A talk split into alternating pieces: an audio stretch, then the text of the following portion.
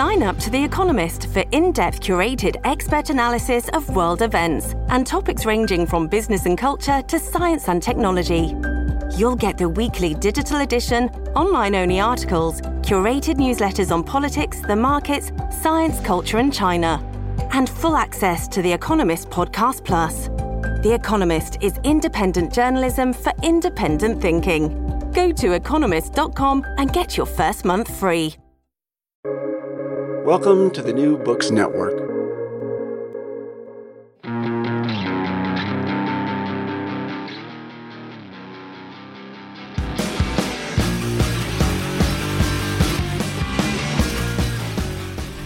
Hey everyone, and welcome to the Jazz Podcast, a collaboration between the New Books Network and the Journal of Asian American Studies. I am your host, Chris Patterson, speaking to you from the ancestral, traditional, and unceded territories of the Musqueam people on the University of British Columbia campus. This episode will be the second of a four part series featuring the winners and honorable mentions of the 2021 Book Awards for the Association of Asian American Studies.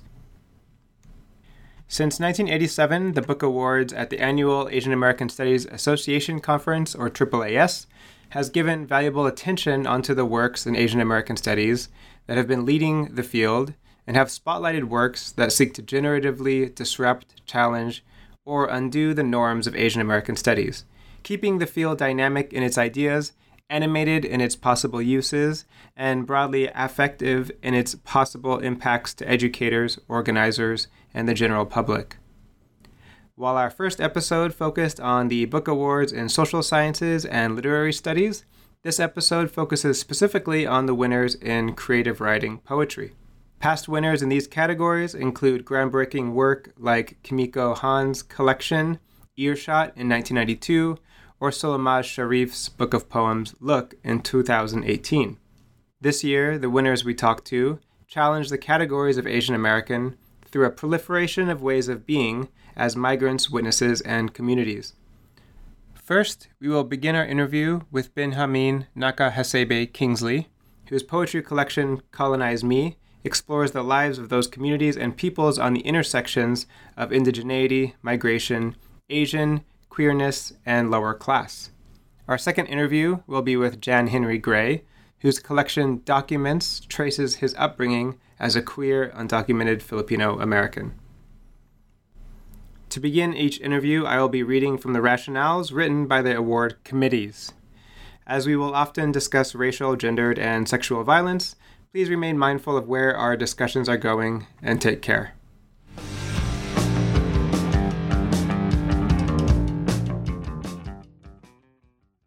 I also had in the back of my mind that, you know, there was this possibility that poetry could be affecting and political and kind of brilliantly immediate.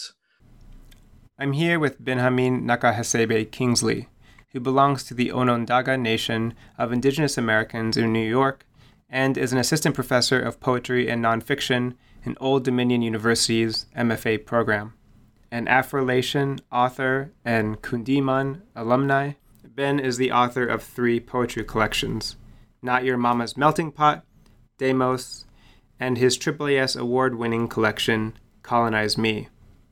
As the award committee wrote, quote, Colonize Me offers a revitalizing energy and depth that immerses readers in stories of family and community, both those that we are born with and those that we choose.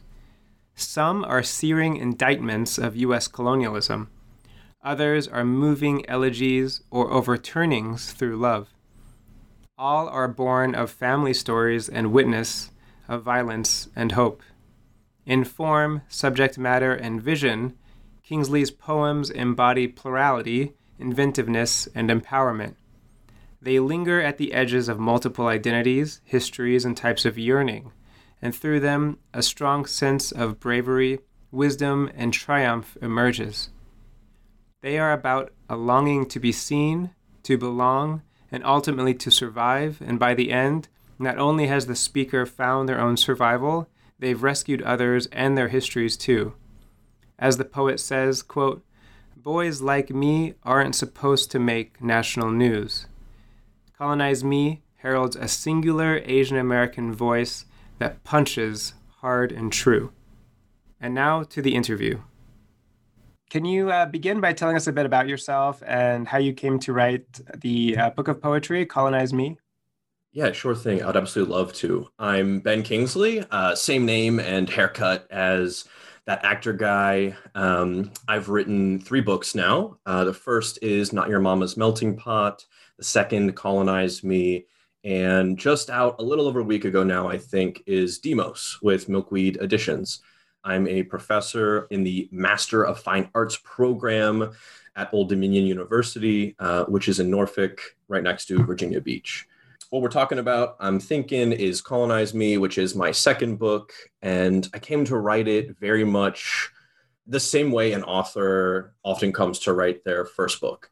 There's this kind of cliche in poetry that a poet's first book will be autobiographical and the second third etc books will be about things that are kind of you know air quotes uh, much more vital or profound and sometimes i really like to lean into cliche and try and you know blow it out right so my first three books are all i hope deeply personal and couldn't have been written by someone else um, by any other name that's terrific that they have that in poetry. It's the same in fiction writing and in mm. um, in academia. Actually, I remember as a grad student, you kind of get swayed from doing me studies. I think especially in ethnic studies, right? Yeah. But then you realize that that's actually you know your position and all that, and so so that's a great thing to lean into. I. Yeah, I hope so. I hope so.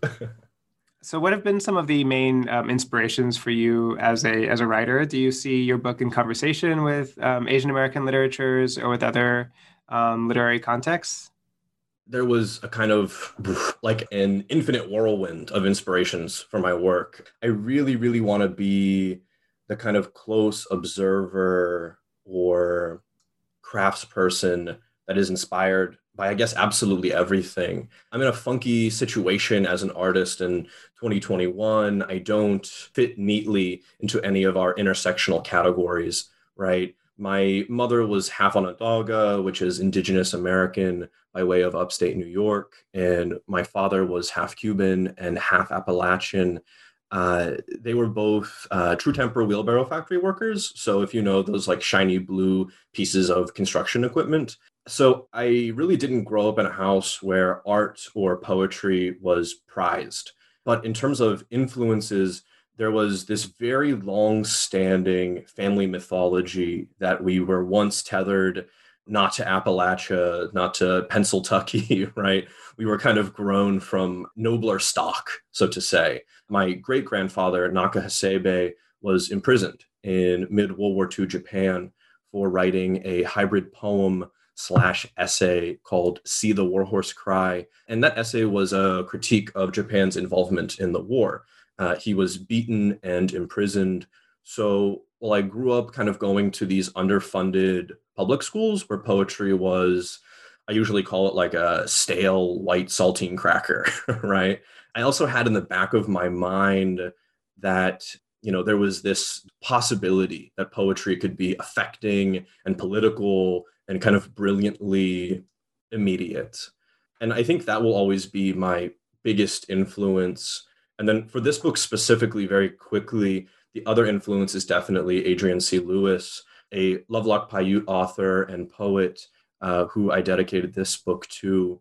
His poems, as he would say, are a you know quote real pain in the pain in the butt, pain in the keister, as he would say. And I love his irreverence and refusal of easy categories for especially indigeneity. He was so generously supposed to be my one and only blurbist actually for uh, Colonize Me, but he passed right before it uh, it came out. The last thing that he told me was that my uh, quote shitty manuscript right was on his bedside, uh, and so I think he would love uh, you know the joke that those same shitty poems you know what were made him kick the uh, the proverbial bucket, and so Colonize Me is definitely um, in his memory and in conversation. I hope with his brilliant legacy. That's very on point. I think for some of the several of the winners in this of this year, it seems like what drives a lot of the writers these days is actually you know not being able to assort easily into an identity, mm. uh, and finding energy and, and purpose. And or just you know like you're saying uh, kind of annoying people unsettling audiences um, just by your very existence of like being an unsettling force i suppose yeah i seem to have like caught a kind of wonderful you know wave where intersections are crossing but it certainly wasn't always like this you know like being mixed race was definitely a kind of different uh, bag of bag of worms you know 10 15 years ago. Yeah. Well i believe you've prepared a short reading of your work. Would you like to read it now? Yeah. I decided to start off just by reading something from the front matter, a kind of inscription that I wrote that gives a bit of background. Um, there's no title, it's just at the very beginning of the book.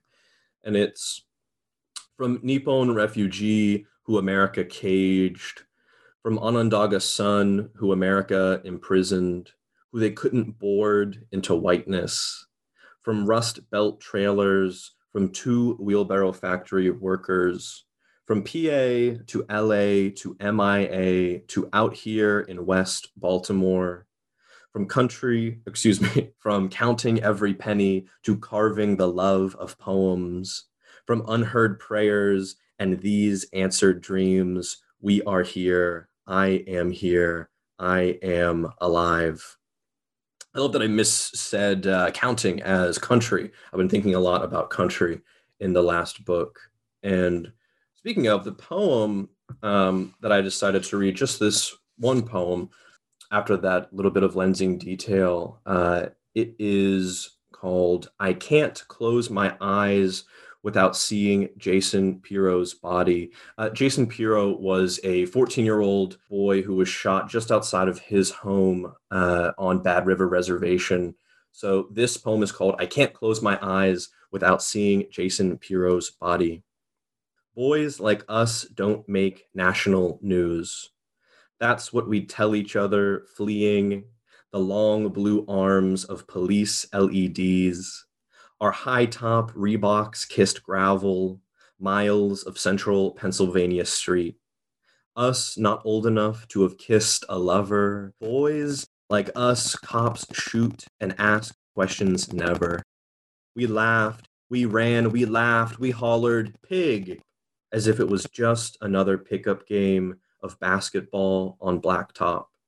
We were so young. How young is too young to teach a boy never turn his index finger and thumb into the hammered steel of a gun? You might die.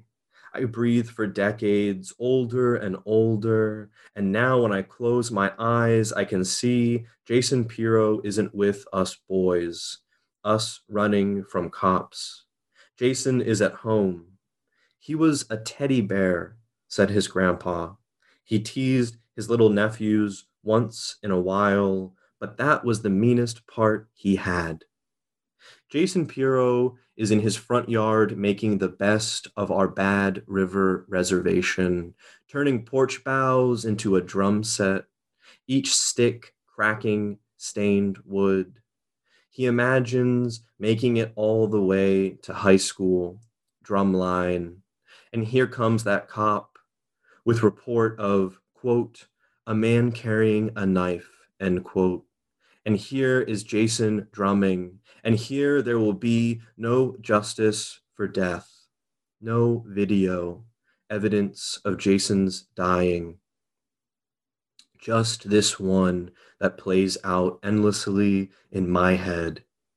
The greatest horror writers know it's worse when you can't see the monster, jaws that catch, claws that bite, hidden just off screen.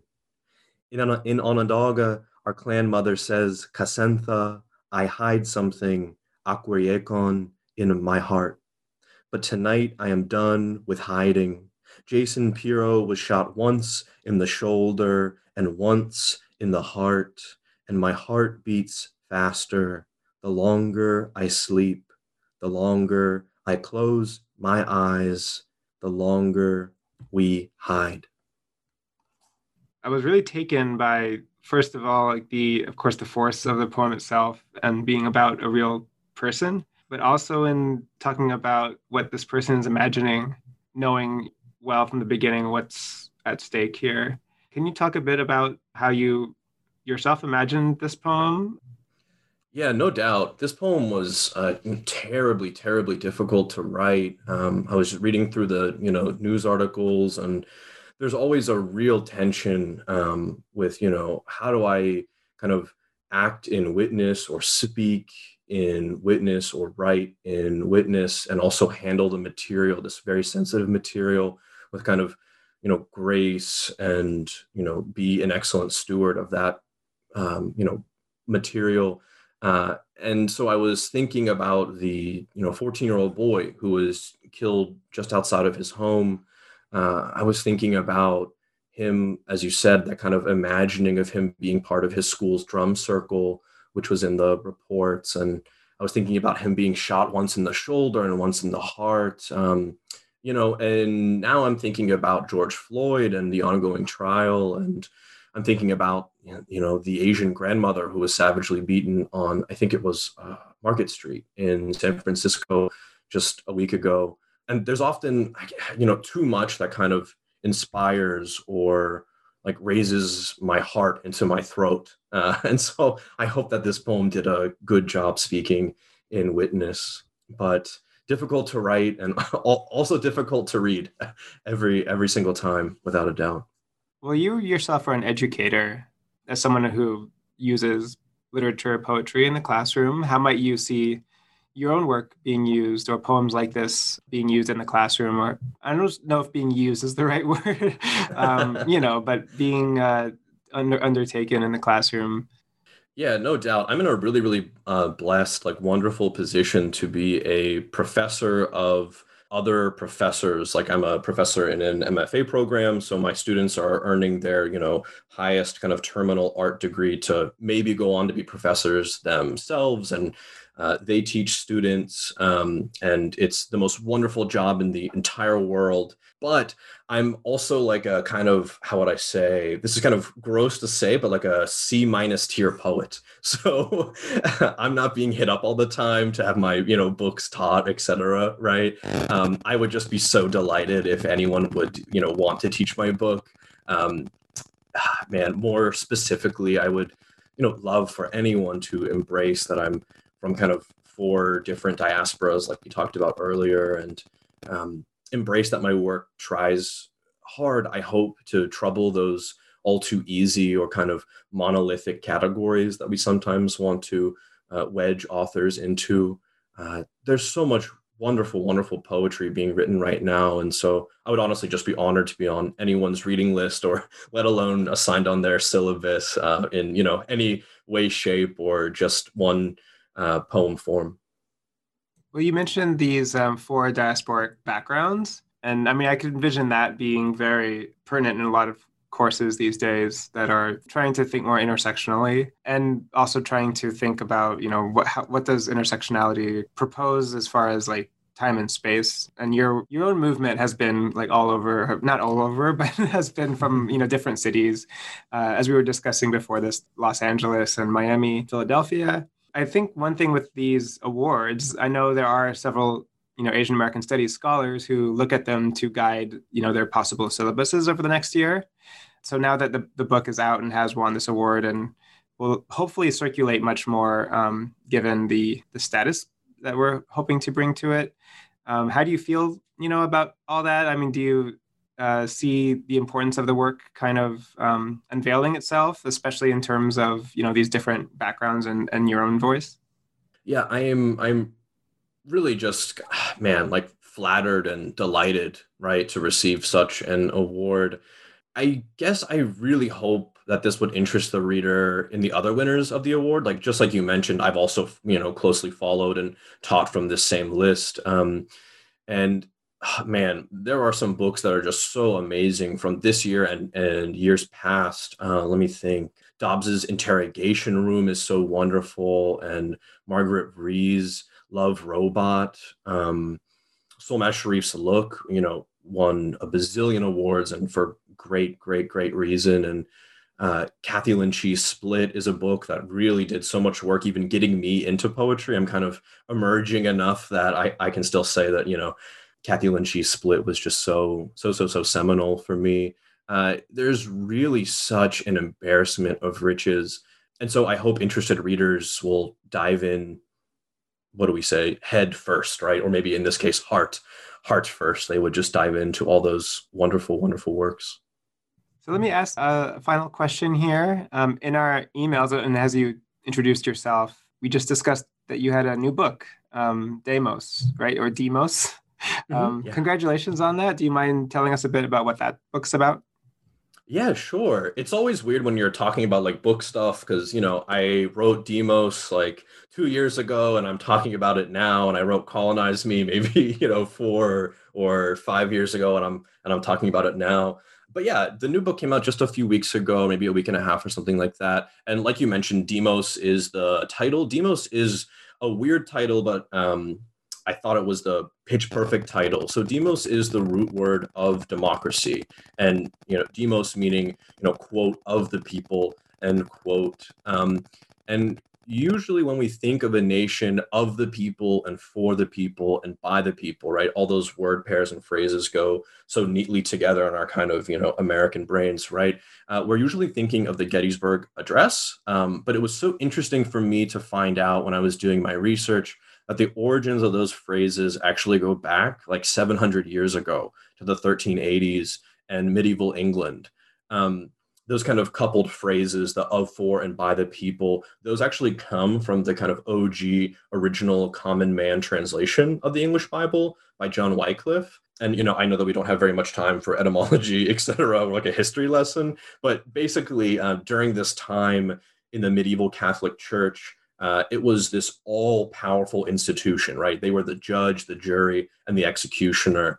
Um, the Catholic Church expressly forbid translating the Bible. Uh, they wanted to be the sole interpreter of God's word, right, to the people. They wanted to keep that power. Um, John Wycliffe had a kind of like F that attitude. He would never have said that. Um, but uh, he certainly believed in his writings that the power and the truth that he saw in that book should be, as he writes in the foreword, you know, quote, of the people, for the people, and by the people. And the corollary here for me is that as writers and readers, we really vibe with that. We feel that very, very deeply, right? Truth is for the people, and power and politics are for the people. Um, you know, they're certainly not for a bunch of old white dudes on Capitol Hill, right? We see spirituality as for the people, power belongs to the people.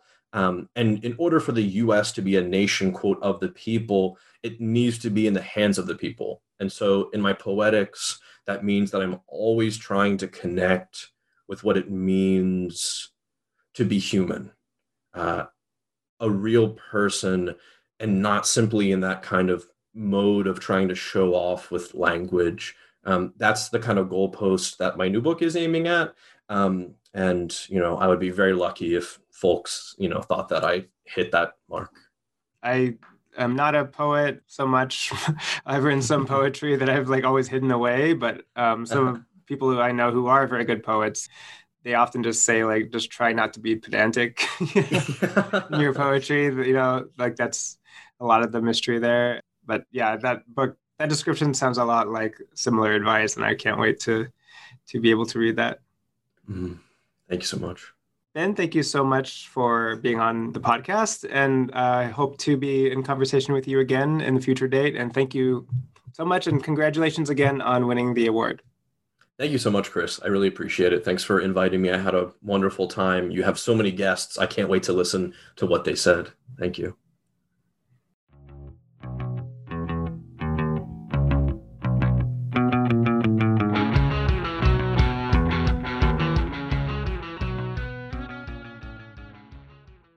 If there's someone who thinks, well, I want to write poems, but I don't necessarily want to write about being undocumented or want to write about being queer, you don't have to. Like you can write and you should be able to write well beyond your identity. And I think there's something about like the marketplace and the sort of white readership that sort of shapes this hunger, this insatiable hunger for these kinds of stories. And I would like to hope that people don't feel like that's their only way toward publication or toward their stories being heard. I'm here with the poet Jan Henry Gray, who currently teaches at Delphi University in New York. Born in the Philippines and raised in California, where he worked as a chef, Jan lived undocumented in the US for more than 32 years. He has received fellowships from Undocupoets, the Cook Foundation, and Kundiman. Gray's collection, Documents, won honorable mention at the AAAS Book Awards and was selected by D.A. Powell as the winner of the Poulin Poetry Prize from Boa Editions.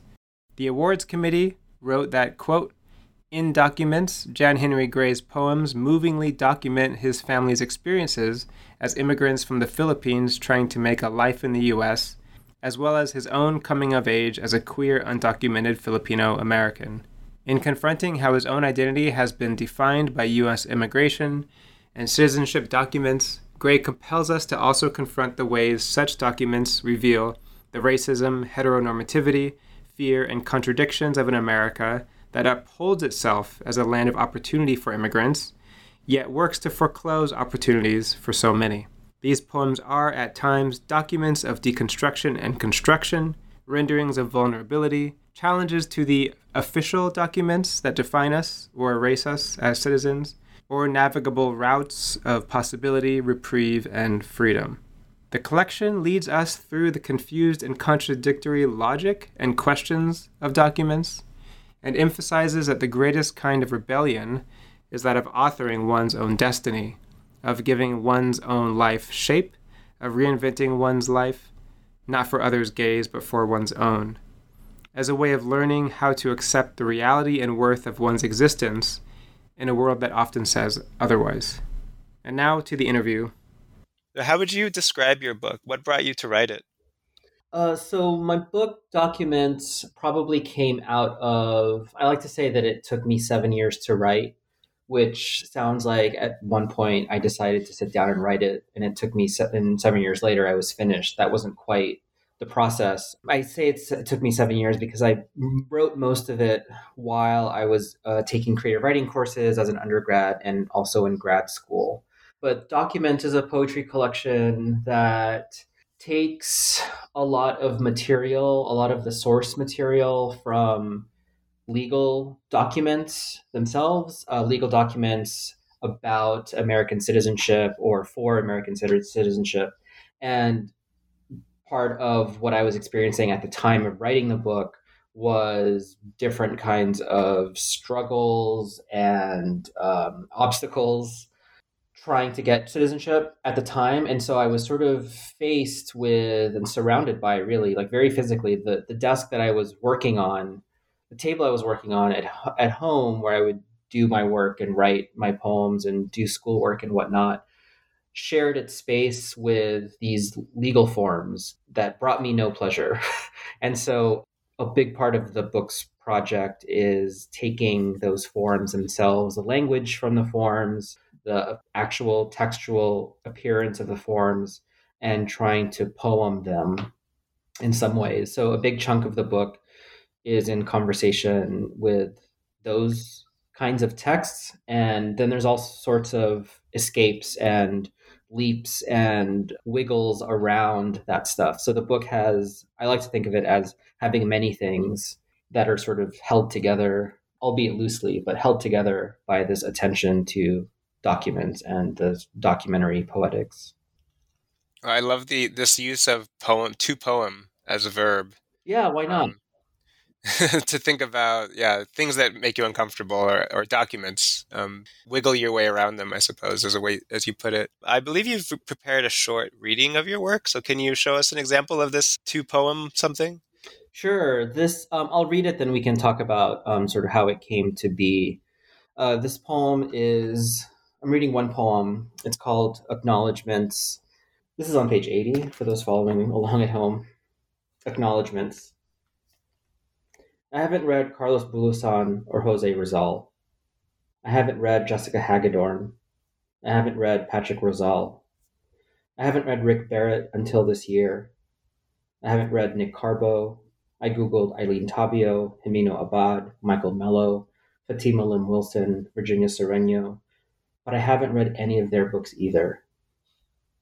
I'll probably like Catalina Cariaga. She wrote one book called Cultural Evidence and disappeared. I didn't know Randall Mann and Ronaldo Wilson were Filipino or half. I might have read them without knowing. I followed, then unfollowed Oliver De La Paz on Instagram because I got bored or jealous seeing his kids at the pumpkin patch, opening presents, eating spaghetti. Always eating spaghetti. I think I might like Marc Gaba. He went to Iowa, then quit Denver. He says, Part of the reason I left the PhD program is that I felt like anything I could say would be treated as that thing said by that guy from the islands. How insulting and misinformed, though easy to understand, because America tends to be locked in on itself as any center of the world. And the Philippines keeps representing itself as a tourist destination with beaches everywhere. The interviewer asks him, What are you going to do now? He says, I'm going to work on a painting. I think I hit upon a solution to introduce narrative to the process. As far as creation goes, that's the best thing that's happened today. To find where in that abstraction is the beginning and the end. Of course, it's going to be a process because in abstraction, to finish is to make narrativity disappear. I followed Barbara Jane Reyes for a while. I didn't like this post of hers, but I've been thinking about it for days, years. She wrote, Here's the thing. You grow up as a Filipino in America believing we are not represented in literature. This is a problem, and so you diss literature. Then you learn that there are lots of Filipinos in America representing in literature. You make the decision, however, to continue dissing literature. You make the decision not to read, you diss Filipinos in America in literature, and then you go about your life pretending they, we, don't exist, that they, we, never existed in the first place. You, I, am part of the problem. On every cover letter I've ever written for every school, every award, every scholarship, every fellowship, I make sure to say I was born in the Philippines so the judges know that my white sounding name belongs to me. That's fantastic. Thank you so much for that. Um, I don't know which parts to to select from. I love the the spaghetti conversations. I love Barbara Jane Reyes's work in there. Um, can you tell us what you were thinking when when writing that and what inspired it? Yeah, yeah, yeah, yeah. This one um, has an interesting kind of origin story. I was in grad school, and sometimes in grad school, when you are writing a lot, you run out of ideas. And this came at a point where I felt like I was I'd I'd written so much that I was I felt starved or um, that there I was I was reaching for something. And so I thought I asked myself, is it possible to write a poem only made up of names? And I thought how interesting it would be to just make a list of Filipino names because I think uh, the Philippines, especially with its uh, history of colonization and its sensibility of not only like colonialism, but you know, this island nation, this sort of, I think of it as a sort of scattered, scattered identity.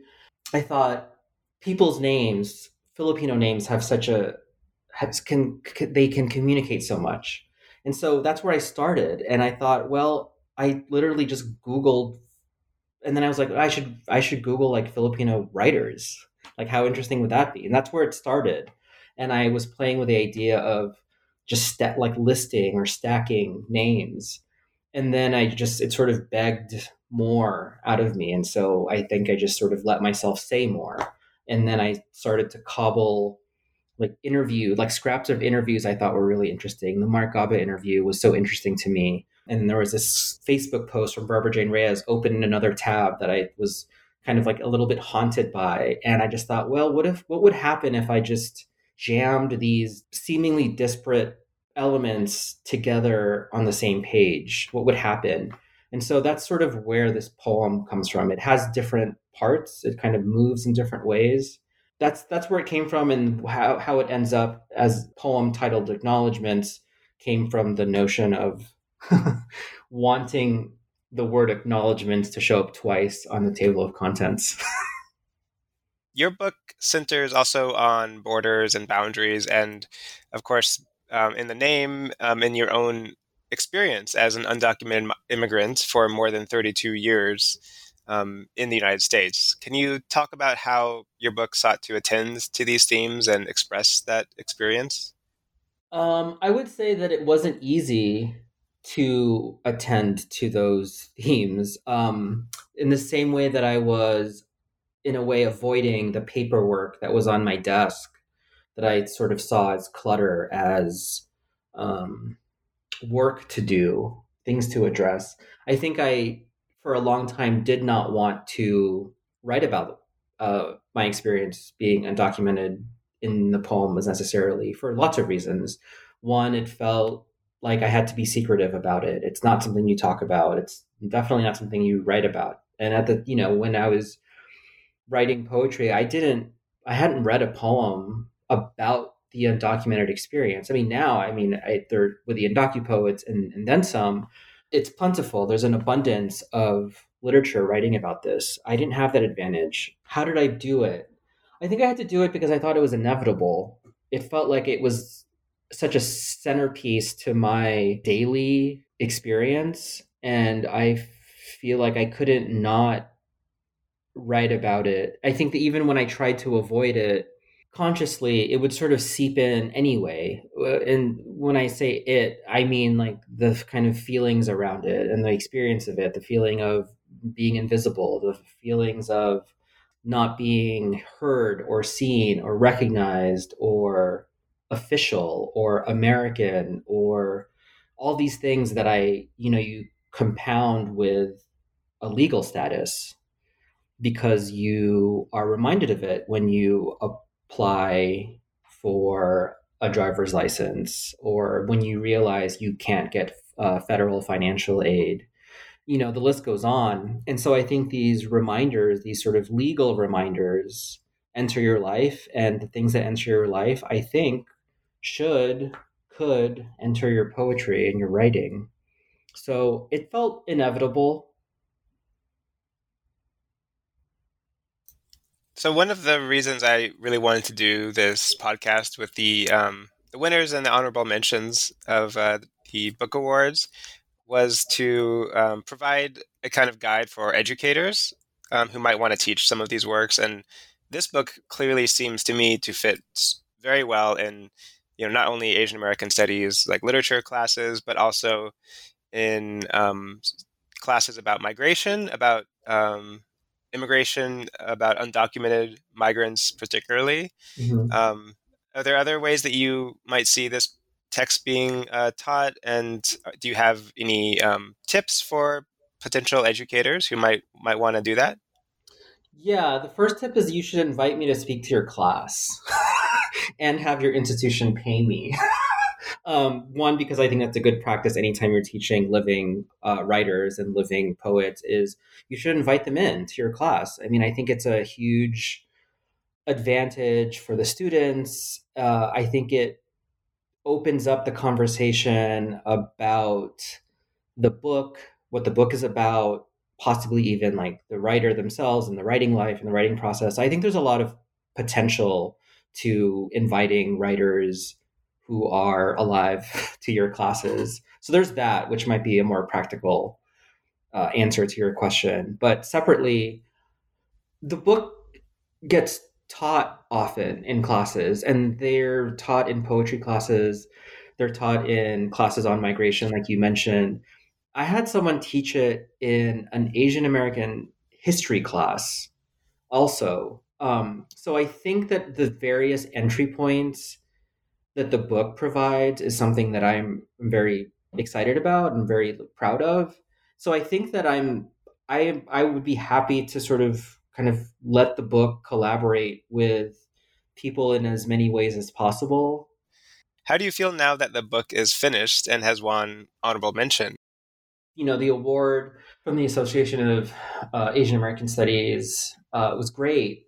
Uh, and it is an honor. One thing I think about now that this book is finished is I know that it reaches people on a very specific it can reach people on a very specific level. I've I've met people at readings, at class visits who have told me things that I would imagine I would have told a writer of a book like this had I encountered it when I was younger, which is I I didn't know that you could I didn't know you could write about this.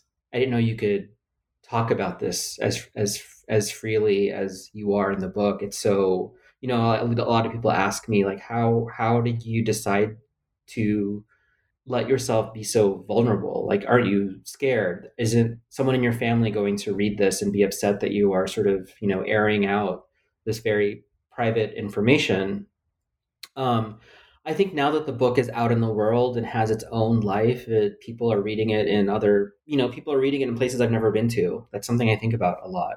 Is, you know, yes, visibility, yes, reading stories that connect or vibrate with one's own very particular experience. That's that's great. That's great. Another bonus is I also know that I have I know a lot of people who are who share one or many of the identities that kind of feed the book, you know, being undocumented, being queer, being Filipino, etc. And one of the things that I am excited about is that just because you have a part of your identity that you think you have to write about, that you don't. You know, I know that I I, I don't know this, but I, I want to think that if there's someone who thinks, well, I want to write poems, but I don't necessarily want or write want to write about being undocumented or want to write about being queer, you don't have to. Like you can write and you should be able to write, you know, like well beyond your identity. And I think there's something about like the marketplace and the sort of, you know, a white readership um, that sort of shapes this kind of hunger, this this sort of insatiable hunger for these kinds of stories. And I would like to hope that people don't feel like that's their only way toward publication or toward their stories being heard. Speaking of different kinds of writing, uh, what are you writing now? Does that lead into um, a current or future project that you are working on? Yeah, I I want to work on a project that is made up of poems, but also can be easily translated into a film. So part of that comes out of my interest in cinema. It also comes out of an interest in sort of working in between genres. So a poem that looks like or behaves like a screenplay or a movie and vice versa. You know, some of my favorite films are films that to me are poetic or behave poetically. And so, short of making an actual feature film, I'm wondering about ways in which I can do that on the page. That sounds really intriguing. I, am thinking too now of like the consistent return to film and like Jessica Hagedorn's work or mm-hmm. um, Zack Linmark's work or Gina Apostol's newest book, mm-hmm. right? That mm-hmm. there's this consistent acknowledgement how that the impact that film has made, and to kind of, as you were to say, to poetry it or to poem that mm-hmm. mm-hmm. that media is fascinating. Yeah, I don't know what exactly it looks like, and I've tried it a few times, and it's really hard. I've, I've I've failed a few times already to try to write a poem like a movie or like a even like like a scene in a film, and I I keep sort of tripping up on myself, and so either I'll figure it out or I'll wander away from it. Well, thank you so much for being here and for sharing your work with us. Um, congratulations again on uh, winning the award. Thank you, Chris. Thanks for your time.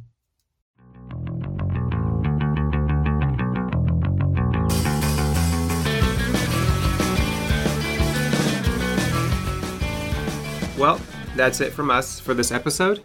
Please keep us in mind as we roll out our third episode on the AAAS Book Award winners, which will continue to focus on the awards in creative writing and will spotlight the Fiction Award winners Xuan Juliana Wong, author of the short story collection Home Remedies, and Ricco Villanueva Siasoco, author of the story collection The Foley Artist. Hope to see you then.